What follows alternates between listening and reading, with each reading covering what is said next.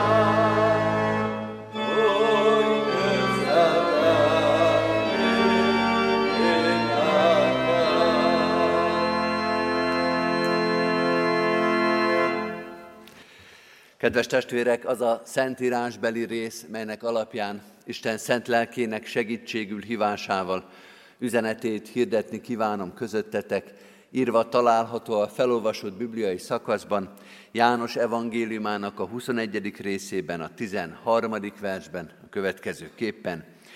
Jézus tehát odament, vette a kenyeret, és odaadta nekik ugyanúgy a halat is.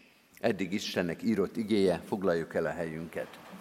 Kedves testvérek, ezen a nagy héten és ebben a húsvétban sokat olvasok János evangéliumát, minden evangélium központjában, főleg teológiai központjában ez a hét, a nagy hét, Jézus Krisztus kereszthalála és feltámadása van. Jánosnál azonban ez különösen hangsúlyos, vagy minimum azt mondhatjuk, hogy különösen hosszú az evangélium arányain belül ez egy nagyon hosszú rész János evangéliumánál. Sok történetet olvasunk már magáról a nagy hétről is, sok Jézusi tanítást, erről szóltak a nagyheti ige hirdetések, Jézusnak a nagyheti tanításairól, prédikációiról. Tegnap a 9 órás Isten tiszteleten is János evangéliumából vettünk húsvéti történetet, feltámadás történetet, és ma is mert nem csak a nagy hét leírása nagyon részletes Jánosnál, hanem a feltámadás történetek is, nem csak teológiai súlyuk van, hanem méretarányuk is. Sok történetet hoz János. Ez nem minden evangéliumban van így, van, ahol sokkal tömörebb a feltámadás történeteknek a leírása, vagy a száma. Jánosnál hosszan és sok történetet olvasunk, hét feltámadás történet is van, Olyanok is természetesen, a nagy szám miatt természetesen, amelyek más evangéliumban nincsenek. Például az, amit most olvastunk, a Tibériás története, a Tibériás tavi megjelenés, ez nincs meg a másik evangéliumokban, önálló feltámadás történet ez Jánosnál, egy picit talán hasonlít bizonyos elemeiben az Emmausi tanítványok történetére, ami meg Lukácsnak az önálló feltámadás története. Itt Jánosnál egy nagyon szép történetet olvasunk, ahol megjelenik a tanítványoknak, vagy a tanítványok nagy részének a Tibériás tenger partján. Szép és erős üzenet, és ezek közül fogunk most hármat megnézni ezen a húsvét hétfői Isten tiszteleten. Szép és erős üzenet, úgy is mondhatjuk, hogy ez egy nagyon kedves történet. Van egy kis kockázat ennek a jelzőnek a használatában, mert a kedves az alapvetően nem teológiai jelző, nem szoktuk így jellemezni a teológiai gondolatokat, hogy ez egy kedves gondolat. Mégsem érdemes megspórolni vagy kikerülni ennek a történetnek a jellemzésénél. Bár nem teológiai kategória, de mégis igaz, hogyha ezt végigolvassuk, ahogy Jézus megjelenik a Tibériás partján, reggel a tanítványoknak, ez egy kedves, szép kis történet. Azért érdemes erre rátekinteni külön, sőt, talán azért érdemes ezzel kezdeni ezt a prédikációt, mert ennek fontos üzenete van. Arról beszél ez a jelenetválasztás, a díszletnek, az időzítésnek, a szereplőknek, a kellékeknek a megválasztása, az arról szól, hogy hol és mivel folytatja Jézus a tanítványi közösségnek az életét. Hol és mivel folytatódik a tanítványi közösségnek az élete a feltámadás után. Olyan ez, kedves testvérek, mint egy közösségi játék, egy asszociációs játék. Ezt szokták táborokban, mindenféle közösségépítő alkalmakon használni, hogy odahívjuk a közösséget, körbeülünk, és akkor a játék vezető különböző képeket tesz le a földre, ami mindenféle dolgokat ábrázol, és akkor kell abból választani valami alapján. Jézus azt mondja, hogy én fölteszek képeket, és válasszuk ki, hogy hogyan fog folytatódni a tanítványoknak a közössége. Mindenféle képekből lehet választani. Jézus sokféle képet letehetne. Sokféle képet mutathatna. Mutathatna például olyat, hogy van ott egy nagy börtönudvar, ahol a rabok sétálnak körbe. Ezt mindenki fölismeri. Vagy egy barokk kastély. A barokk kastélynak a bálterme, a barokk kastélynak a, a hatalmas ezüst berendezése és a csillogó csillárok és a nagy tükrök. Vagy egy udvar, ahol, folyos, ahol a katonák sorakoznak, szépen geometrikus sorban állnak. Egy zsúfolt aluljáró egy üres könyvtárterem, vagy egy üres múzeumnak a, a tárlói, egy skanzen, egy ketrec harcos, ketrec bekerítve, körülötte a nagy szurkoló tábor. Vagy az Ezékiel 37-ből a csontokkal teli völgy, egy szép régi temető. Mihez hasonlítsuk az egyházat? Mi hasonlít leginkább a tanítványi közösségre? Mi az, ami beugrik? Azt mondod, hogy tanítványi közösség, egyház, gyülekezet, akkor melyiket fogod választani ebből? Hát persze sorolhatjuk még, még, még, még sokféle képet, és Jézus azt mondja, hogy nekem a tanítványok közössége az egy reggeli napfényben a tengerparton piknikező baráti közösség. Ott ülnek, a parázson ott a hal, ott a kenyér, és reggeliznek a napfénybe fürödni. Az, az nagyon jó, mert a Tibériás tengernél már 9-10 óra után rekkenő hőség van, de reggel még olyan kellemes, hűvös van, de már szépen süt a nap, hatalmas, nagy zsákmány van, 153, még azt is olvastuk, gazdagok vagyunk, ez egy jó hét lesz, és finom reggeli. Lehet, hogy egy kicsit gyeretek, gyermetek ez a kép, de a tanítványok biztos átélték ezt. Hogy de jó jött, de jó itt Jézussal, de jó újra együtt. Jézus, akinek minden hatalom kezében van menjen és földön, választ egy képet a folytatásra. És azt mondja, hogy legyen ilyen a tanítványok közösség. a reggeli napfényben fürdő, tengerparton piknikező baráti társaság. Ez az én tanítványi közösségem. Kedves testvérek, lehet, hogy egy kicsit demagógnak tűnik, amit most mondok, hogy ilyen leegyszerűsítő, és persze az életennél azért bonyolultabb, meg összetettebb. És mégis, és mégis ez a feltámadás történet, akármilyen helyzetben is vagyunk, akármilyen személyiségtípushoz tartozunk, akármennyi is, vagy milyen is a többi szereplő az egyházban, a tanítványi közösségben. Ez a történet mégis egy tájékozódási pont, egy hivatkozási pont, egy emlékeztető, egy bíztató, hogy Jézus ezt választotta. Jézus ilyennek mutatta meg a tanítványok közösségének a folytatását. Van okunk, van jogunk, van hivatkozási alapunk így tekinteni magunkra, hogy ez egy gazdagságban, szépségben, kedvességben együttlévő baráti társaság. Ez az első gondolat. Még tulajdonképpen ki sem sincs mondva, csak érezni lehet abban, amit látunk, ebben a szépen kiszínezett, egyébként viszonylag hosszan leírt történetben, hogy hogyan találkozik Jézus az övéivel. A másik dolog, ami ebben a történetben feltűnhet, hogyha többször elolvassuk, vagy figyelmesen, esetleg kiedzetelve olvassuk, a sok ismétlődés. Hogy olyan ez a történet, mintha korábbi jelenetekből lenne összeollózva. Hogyha elkezdjük az első 14 verset kiedzetelni, akkor majdnem minden sorhoz találhatunk egy régi történetet, ami már egyszer megtörtént. Deja vu élménye lehet a tanítványoknak, hogy ezt mi már egyszer átéltük. Én nyolc ilyen ismétlődést számoltam meg, a nem túl hosszú történetbe, amire azt mondhatják a tanítványok, hogy ez már egyszer volt. Ülünk a vízparton, és halászok vagyunk. Hogy mi minden történt az elmúlt időszakban, azt most hagyjuk. Én elmegyek halászni, mi is elmegyünk veled halászni. Évtizedeken keresztül ez volt minden reggel. Szombatokat leszámítva, halászok vagyunk, elmegyünk halászni. Második, nem fogunk semmit.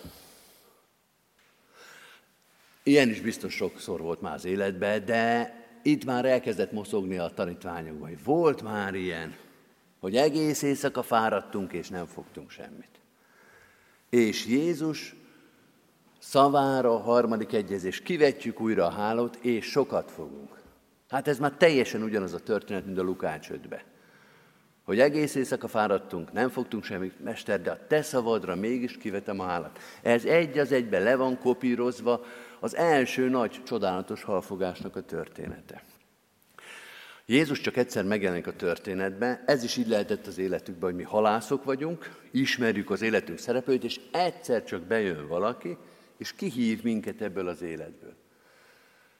Egyszer csak kihív minket Jézus abból a helyzetből, hogy valahogy folytatni kell a kereszthalál és a feltámadás után a történetet, de hogyan? És Jézus megjelenik, és elkezd újra vezetni minket. Az is egy ilyen történet, ez már az ötödik egyezés lesz, amikor Péter Jézus miatt beugrik a vízbe. Meg fölismerik Jézus, és Péter beugrik a vízbe, hogy Jézushoz menjen. Nem ugyanilyen volt a meteorológia viszony akkor, amikor először Péter beugrott, de a tanítványok azt látják, hogy ez a Péter már megint a vízbe van, már megint evickél Jézus felé. Aztán, amikor kérnek a partra, nem lenne kötelező eleme a napnak, de ismét asztal közösséggel folytatódik a történet. Az asztal közösség egy későbbi kifejezés, asztal nincsen, de az étkezési közösség, ez a tanítványunknak az egyik legelemibb, legbensőségesebb Jézus történet, hogy együtt étkezünk, a legszorosabb közösségben vagyunk. Ott van a sült hal, ott van a kenyér, és együtt teszünk Jézussal. De ez a kenyér és a hal, erre is azt lehet mondani, hogy persze, hát mit tesznek a halászok? Kenyeret meg halat tesznek mindig. De a kenyér és a hal az néhány éve az az 5000 ember megvendégelése hogy öt kenyér és két hal. És mégis Jézus kezében mindenre elég. Egészen grandiózus történet kerekedik a kenyérből és a halból, ami az egyszerűségnek, a szegénységnek, a hétköznapoknak, a, a kelléke, és egyszer csak azt látjuk, hogy valami egészen más történik, ha Jézus is jelen van. És van az utolsó egyezés, ami egy picit az Emmausi tanítványok történetéhez rokonítja ezt, hogy akkor ismerik föl Jézust, akkor válik nyilvánvalóvá, kimondhatóvá számukra, amikor Jézus fogja a kenyeret és megtöri, és hálákat ad, és odaadja nekik. Erre is azt lehet mondani, hogy minden kenyértöréskor ez történik. Ez az étkezés előtti imádság. Nyilván mindig imádkoztak. De amikor Jézus kezébe veszi a kenyeret és megtörés odaadja nekik, ez minden más étkezéstől különbözik, ez az utolsó vacsora. Folyamatosan ismétlődik az, ami volt. A kereszthalál után vagyunk, a feltámadás után is, és ez nem az első feltámadás történet, tehát a tanítványok tulajdonképpen tudják, hogy föltámad Jézus, csak ezzel a tudással még nem lehet mit kezdeni. Hát most akkor mi lesz? Vagy most ez mit jelent? És Jézus ezzel a történettel, ez a nyolcszoros ismétléssel nyolcszor húzza alá azt, hogy nincs vége. Hogy nincs vége a közösségünknek. Ez azért fontos, mert nekünk ez már egy olyan evidenciának tűnik, de ott és akkor a tanítványok csak az ellenkezőjét érezhették, hogy vége van. Hogy szép volt, jó volt, de vége van. Még a feltámadással együtt is. Hogy lezárult valami, és ezt a feltámadást még nem tudjuk hova tenni, de ez már nem az, már, már nem az, már nem abban vagyunk, ami korábban a tanítványok voltunk, korábban az apostolok voltunk. De Péter azt mondja, én elmegyek halászni. Az egy, az egy múló epizód volt, hogy mi tanítványok voltunk. Halász voltam, és most újra halász leszek, mert nem tudom elképzelni, hogy hogy folytatódik ez a történet. Kedves testvérek, 2000 éve ugyanez történik. Hogy sokszor nem tudjuk elképzelni, hogy hogy fog ez folytatódni. És ugye nem szép dolog ilyet mondani, de sokszor gondoljuk azt, hogy ennek vége. Ami volt, az elmúlt. És vége a kereszténységnek. És sokszor mondják ezt rólunk, és sokszor gondoljuk mi is, hogy velünk vége a történetnek. Nincs folytatás. Hát ami folytatás van, az értelmezhetetlen. Ez már semmi, ez már nem. És Jézus azt mondja, hogy nincsen vége. Bonyolult történet ez. Vannak dolgok természetesen, amikor lezá- amik lezárulnak, de a közösség, a közösség, a tanítványok és Krisztus között, annak nincsen vége. Hadd mondjak egy furcsa példát. Amikor 2010-ben, 10 után felújítottuk a parókiának bizonyos részeit, akkor ott a mesterek találtak a falba egy vízvezetéket, amit meg akartak szüntetni, vagy át akartak tenni, és ahhoz, hogy a vízvezetéket ki tudják bontani a falból, először le akarták zárni a főcsapot, hogy ha nyomás alatt van a cső, akkor nehogy baj legyen. Ez ki is derült, hogy nyomás alatt van a cső, hogy ott abban víz van, de nem tudták lezárni. Már minden csapot lezártak a parókián, amit csak találtak, de az a csap, az még, vagy az a cső, az még nyomás alatt volt. Az ilyen öreg épületeknél van ilyen, hogy így úgy alakítgatják a közműveket, ide kötik, oda kötik, aztán utána már mindenki elfelejti, egyszerűen nem találták meg, hogy hol kéne azt a csapot lezárni, hogy ne legyen benne víz. Már nagyon le akartuk zárni, már nagyon alakítani akartuk. Az egyház is ilyen. Sokszor le akarták már zárni. Sokszor keresték a csapat, hogy hogy lehet kivonni a forgalomból hogy ne legyen nyomás alatt, hogy ne legyen élő. Már mindent kipróbáltak. Deportálták a lelkészeket, bezárták a templomokat, elbontották őket, megtiltották. Mindenki tudna példákat mondani, és valahogy mégis mindig nyomás alatt. Mégis mindig élő. Nem fér hozzá az ember ahhoz, ami el van rejtve a szem elől. Hát kedves testvérek, akár mennyire is furcsa ez a kép, Jézus ezt mondja a tanítványainak, hogy ez egy folytonosság. Itt nincs vége a történetnek, hanem ez folytatódik.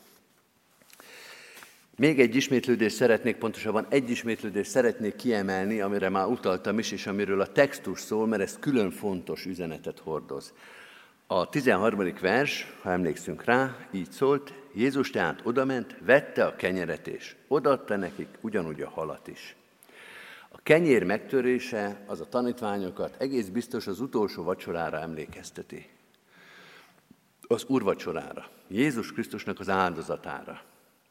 És Jézus ezzel a mozdulattal azt mondja a tanítványoknak, hogy a feltámadás az, hogy mi ismét találkozunk, hogy ismét együtt vagyunk, hogy ismét ugyanaz történik, mint volt a nagy hét előtt is, hogy újra és újra minden étkezésnél vettem a kenyeret, megtörtem, ezt kierősítettem, kihangosítottam az utolsó vacsorával, de ez nem azt jelenti, hogy most visszamegyünk a nagy hét elé, visszamegyünk a szenvedés elé, visszamegyünk az áldozat elé. Nem az történik, hogy úgy csinálunk, mintha meg se történt volna, hogy ez egy rossz álom volt.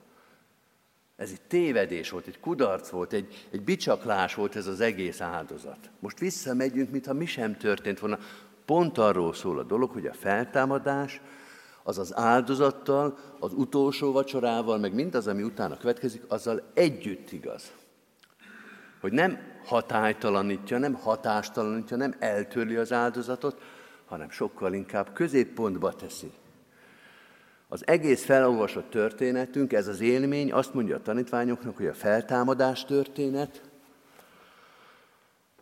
a feltámadás, az, hogy a feltámadottal találkozunk, az az egész áldozatot, az egész Krisztusi történetet nem kitörli, nem eltörli, nem hajtáltalanítja, hanem sokkal inkább a jelenbe, sőt a jövőbe helyezi át, hogy ez lesz, és ez is marad. Hogy itt folytatjuk.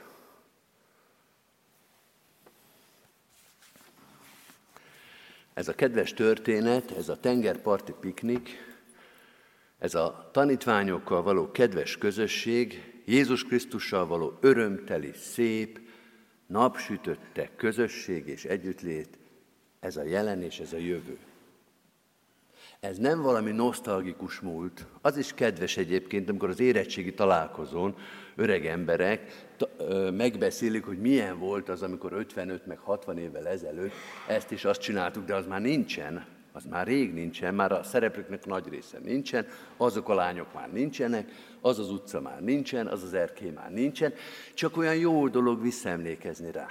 De a kereszténység az nem erről szól, az nem nosztalgia. Hogy milyen jó volt a tanítványoknak akkor ott, azt se tudjuk kik meg hol, de nekik biztos szép volt, hanem arról szól, hogy ez van ott, és ez lesz ott.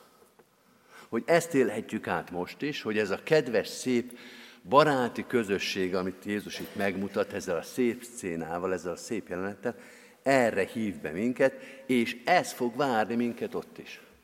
Nem a múltról beszél Jézus, hanem a jövőről. Hogy én ezt készítettem nektek. Én ide hívlak titeket.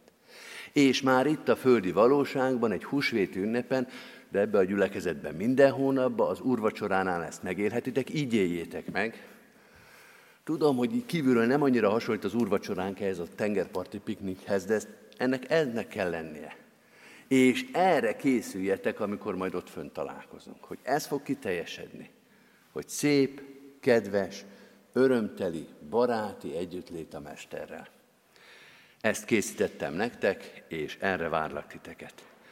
Ezzel a szívvel, indulattal, reménységgel és bizonyossággal készüljünk most mi is a megterített úrasztalához. Amen. Készüljünk énekszóval, a 658. dicséretünket énekeljük, 658. ez is egy szép reggelről, egy szép hajnalról szól. 658. dicséretünk mind az öt verszakát énekeljük el. Jézus Krisztus szép fényes hajnal, ki feltámadsz új világgal, és megáldasz minden jókkal.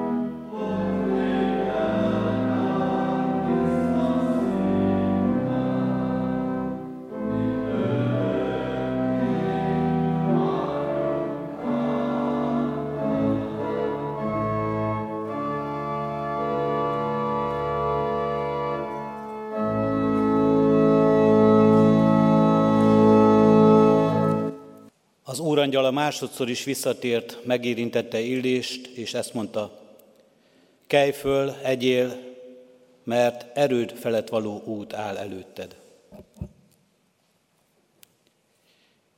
Jézus erre ezt mondta tanítványainak, jöjjetek, egyetek. Amen. Hallgassátok meg, testvéreim, mi módon szerezte a mi Urunk Jézus Krisztus az Úri Szent Vacsora sákramentumát. Legbővebben elénk adja ezt Pálapostól a korintusiakhoz írott első levél 11. részének részében eképpen. Mert én az Úrtól vettem, amit át is adtam néktek, hogy az Úr Jézus azon az éjszakán, amelyen elárultatott, vette a kenyeret, sálákat adva megtörte, és ezt mondotta. Vegyétek, egyétek, ez az én testem, amely ti érettetek, megtöretik. Ezt cselekedjétek az én emlékezetemre. Hasonlóképpen vette a poharat is, miután vacsoráltak, és ezt mondta. E poháram az új szövetség az én vérem által. Ezt cselekedjétek, valamennyiszer isszátok az én emlékezetemre. Mert valamennyiszer eszitek-e kenyeret, és isszátok-e pohárt, az Úrnak halálát hirdessétek, amíg eljön. Amen. Testvéreim, előttünk vannak-e látható jegyek, melyek Urunk bűnbocsátó kegyelmét hirdetik számunkra. Közösen megvallottuk bűneinket az, Úr, az Isten tisztelet kezdetén, de most egy csendes percben tartsunk egyéni bűnvallást is imádságunkban.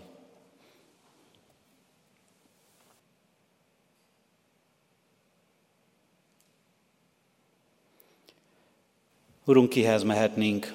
Örök életnek beszéde van te nálad. Amen. Valljuk meg a mi hitünket is az apostoli hitvallás szavaival. Hiszek egy Istenben, mindenható atyában, mennek és földnek teremtőjében, és Jézus Krisztusban, az ő egyszülött fiában, ami Urunkban, aki fogantatott Szentlélektől, született Szűz Máriától, szenvedett Poncius Pilátus alatt, megfeszítették, meghalt és eltemették. Halászállt a poklokra. Harmadnapon feltámadt a halottak közül, fölment a mennybe, ott ül a mindenható Atya Isten jobbján, onnan jön el ítélni élőket és holtakat. Hiszek szent lélekben, hiszem az egyetemes Anya Szent Egyházat, a szentek közösségét, a bűnök bocsánatát, a test feltámadását és az örök életet. Amen. Jó lehet testvéreim, én sem bűnvallásotokban, sem hitvallásotokban nem kételkedem. Mégis egyházunk gyakorlata szerint válaszoljatok most a következő kérdésekre, hitvalló szívvel és hallható szóval. Hiszitek-e, hogy az Istentől szentségben és ártatlanságban teremtett embernek bűnesete folytán, ti magatok is mindenestől fogva gyarlók, esendők és bűnösök vagytok, kik saját erőtökből Isten ítélő széke előtt meg nem állhattok, sőt büntetést, halált és kározatot érdemeltek. Ha igen, válaszoljuk, hiszem és vallom. Hiszitek-e, hogy Isten a bűnös emberen megkönyörülvén az ő szent fiát, az Úr Jézus Krisztust térettetek testben elbocsátotta, kinek egyszeri és tökéletes áldozatával a bűnnek hatalmát és a kározatnak erejét elvette, s titeket ingyen kegyelemből a Jézus vérének érdeméért megigazít. Ha igen, válaszoljuk, hiszem és vallom. Hiszitek-e, hogy Isten aki feltámasztotta az Úr Jézus Krisztust. Általa minket is feltámaszt a halálból, és halandó testünket halhatatlanságba öltöztetve, által visz az ő örök dicsőségébe. Ha igen, válaszoljuk, hiszem és vallom. Mindezeket bizonyal elhívén, ígéritek-e, fogadjátok-e, hogy ti a kegyelemért, hálából egész életeteket az Úrnak szentelitek, és már a jelen való világban mint az ő megváltottai, az ő dicsőségére éltek. Ha igen, válaszoljuk, ígérem és fogadom. Én is mindezeket veletek együtt hiszem és vallom, ígérem és fogadom. Most azért, mint az én Uramnak, a Jézus Krisztusnak, méltatlan bár, de elhívott szolgája, hirdetem nektek bűneitek bocsánatát és az örök életet, melyet megad a mi Urunk Istenünk ingyen kegyelméből az ő szent fiáért minnyájunknak. Amen. Foglaljunk helyet testvérek, és mindazok, akik magatokat illőképpen előkészítettétek, járuljatok Isten szent asztalához, alázatos szívvel, szép rendel. Gyülekezetünkben megszokott módon először az orgona alatt ülők jöjjenek az úrasztalához, és így tovább, figyelve presbiter testvérek útmutatására. Mindazoknak, akik bármilyen oknál fogva nem kívánnak alkollal élni az úrvacsorázás alkalmával, hirdetjük, hogy keressék és kérjék a kék szalaggal megjelölt tálcán lévő kelyheket. Urvacsorázásunk alatt testvéreim a 95., a 33., a 80. és a 125. Zsoltárokat énekeljük. A 95. Zsoltár éneklésével kezdjük. Jertek, örvenjünk minnyájan, az Úrban, mi kősziklánkban. Így kezdődik Zsoltárunk.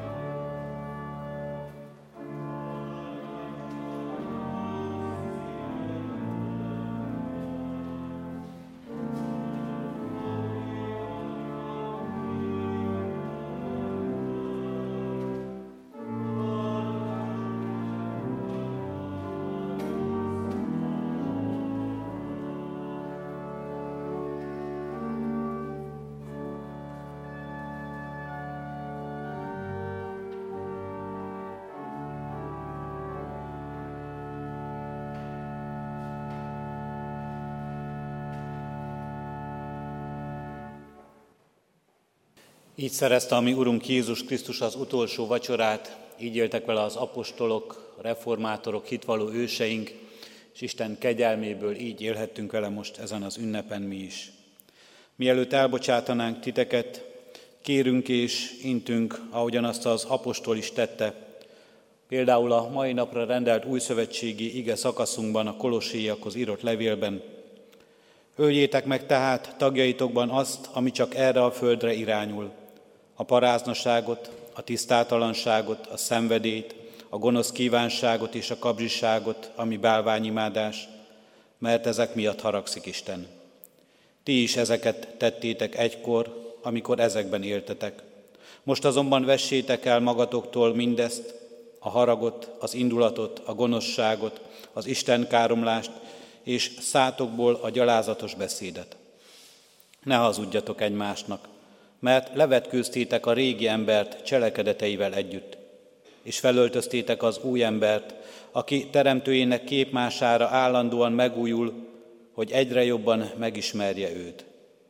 Itt már nincs többé görög és zsidó, körülmetéltség és körülmetéletlenség, barbár és szkíta, szolga és szabad, hanem minden és mindenekben Krisztus.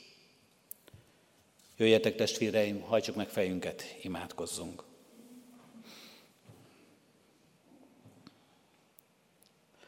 Áldunk és magasztalunk téged, feltámadott Urunk Krisztusunk, meghívó szeretetedért, hogy meghívtál minket erre az ünnepi lakomára, hogy meghívtál ebbe az ünnepbe minket, Urunk Istenünk, amikor emlékezhetünk a Te feltámadásodra, és amikor megújulhatunk ennek erejében,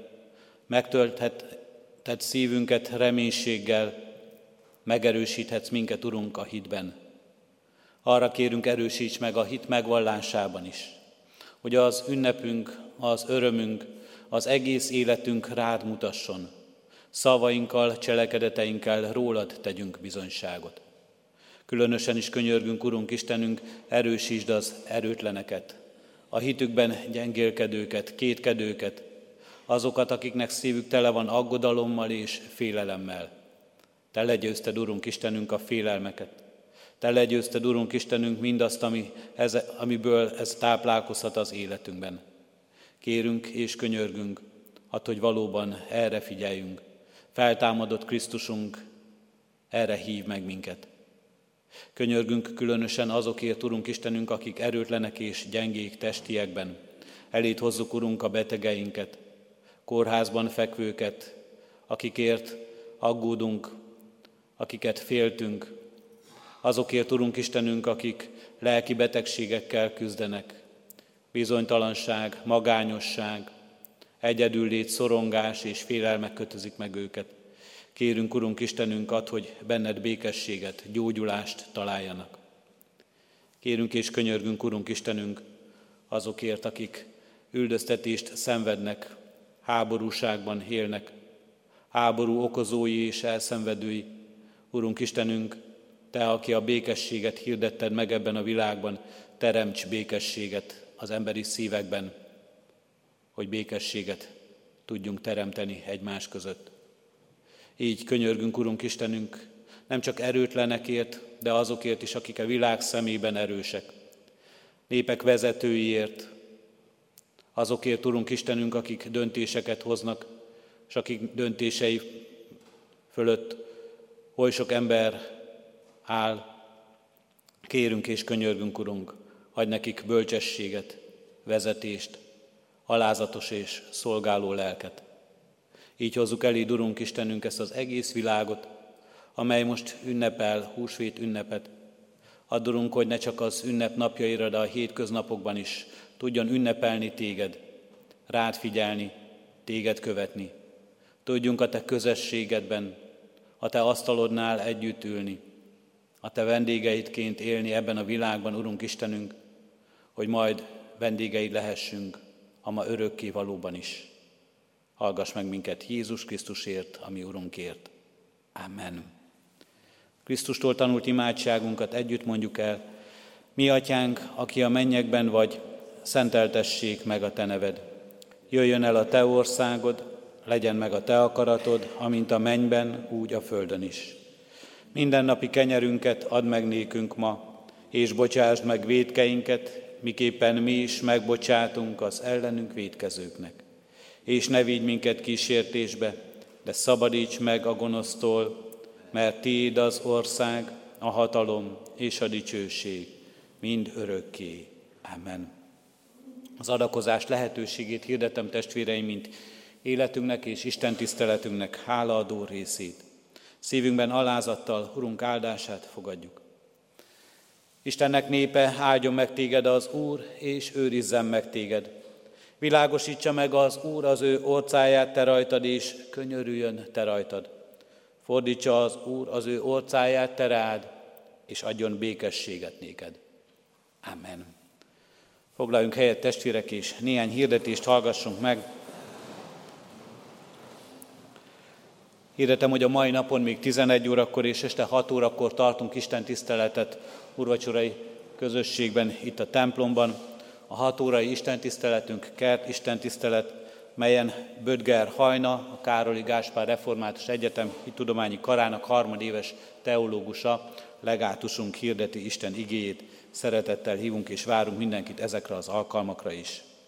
A hét, ránk következő hét alkalmai közül szeretném kiemelni csütörtökön a házi bibliórai alkalmakat, délután három órakor a Petőfi városban, fél hatkor pedig a Műkelt városban tartunk házi bibliórát, a pontos helyszíneket a hirdetőlapokon találjuk meg. Kérem a testvéreket, hogy otthon egyéni csendességünkben emlékezzünk meg mindazokról, akik a gyász terhét hordozzák, itt az ünnepben is, a feltámadás ünnepén, ők mégis az elmúlással kellett, hogy szembenézzenek, hogy valóban ez a feltámadás ünnepe, Krisztus feltámadása, nekik is adjon élő és reménységet. Hordozzuk őket imádságunkban. De hordozzuk imádságunkban azokat is, akik házasságra készülnek, házasság kötésre, hogy Isten szeretete teljesedjen ki az ő életükben, házasságukban is. Háladással köszönjük az adományokat, szeretettel hirdetjük az adakozás lehetőségét, az adományok eljutatására van lehetőség banki átutalással is. Kérjük, ilyen esetben mindenkor jelöljük meg az átutalás jogcímét, hogy egyházfenntartói járulékonra, persejpénzre, vagy más egyéb célra kívánjuk ezt az adományt befizetni. A hirdetőlapon sok alkalmat találunk felsorolva, tájékozódjunk erről, vagy az interneten, a gyülekezetünk honlapján is megtaláljuk ezeknek az alkalmaknak hirdetését. Egyet szeretnék kiemelni ezek közül, zenés ájtatra hívjuk szeretettel az érdeklődőket. Április 15-én szombaton 5 órai kezdettel itt a református templomba. Bach koráljait adják elő Kovács Levente orgona művész és a református kollégium Grádics kórusa. Szeretettel várjuk a testvéreket. Köszönjük az adományokat, és kérjük további támogatásokat mindazoknak, akik az adójuk kétszer egy százalékáról rendelkezhetnek, református egyházat és a Kecskeméti Református Kollégiumi Alapítványt támogassák ezen keresztül is. Az egyházközség elnöksége, a lelkész és a presbiteri kar nevében Istentől megáldott, békés húsvétot kívánunk mindenkinek. Az Úr legyen a mi gyülekezetünknek őriző pásztora. Isten tiszteletünk végén a 791. dicséretünket énekeljük, a 791-es dicséretünket, mely így kezdődik, zengjen hálaének, minden ajkon zengjen. thank you